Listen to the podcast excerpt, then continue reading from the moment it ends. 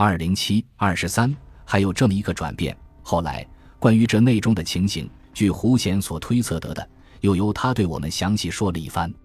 这一来，连德林局长也都十分明了了。原来，这情形大概是这样的：这恶魔和少木最初却是向孙武娟追求着，凭着他的那一副好工价，相貌也长得相当不错，果然获得这美人的欢心，并且秘密订婚了。但他的目的十分之九是图财。贪色还在其次，满以为如此一来，偌大一份的财产定可归他所有了。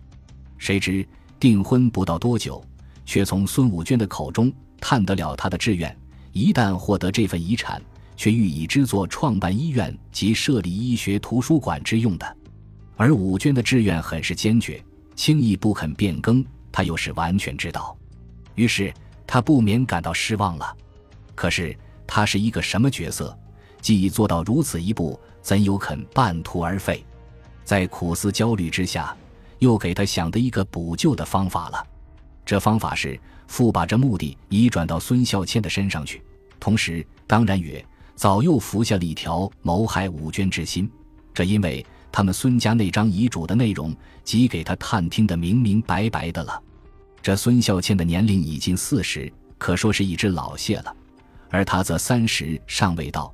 以他欲去追求孝倩，可云降格而求，哪里还会不达到目的的？等到目的一达，他便把那预定的计划施行起来，这件惨案也就由此开始了。至于他本人，竟会如此的一个结果，这是他做梦都不曾想到。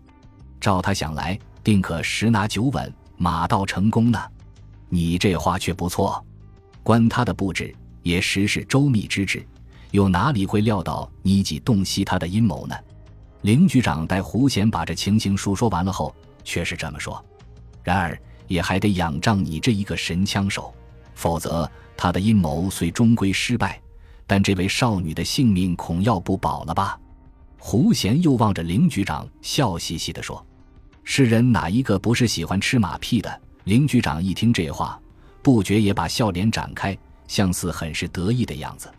在这里，我不免也要插问一句了。那么，照你想来，关于谋害武娟的这一个阴谋，他定曾对孝倩说过，而取得他的同意的吗？同意不同意？现在虽尚不能加以武断，然至少可说，他一定是知情的。因为对于这遗产将来的运用，他是不满意于他侄女的那种主张的。就他私心而言，又何尝不希望他侄女早早死去，而可把这份遗产移转于他呢？胡贤说：“只可惜我们扑了一个空，竟不能在这里捉到他。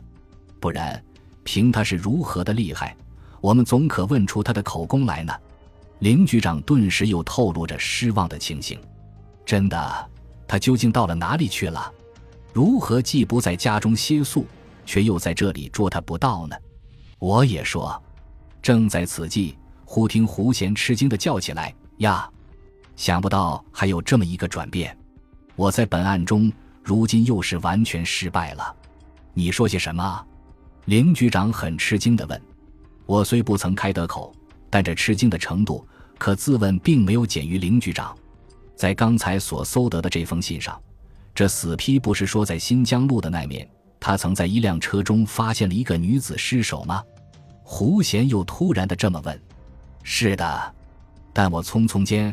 还未差人去瞧看过呢，林局长答：“如此，我们快去瞧看一下吧。”胡贤相似很匆促的样子。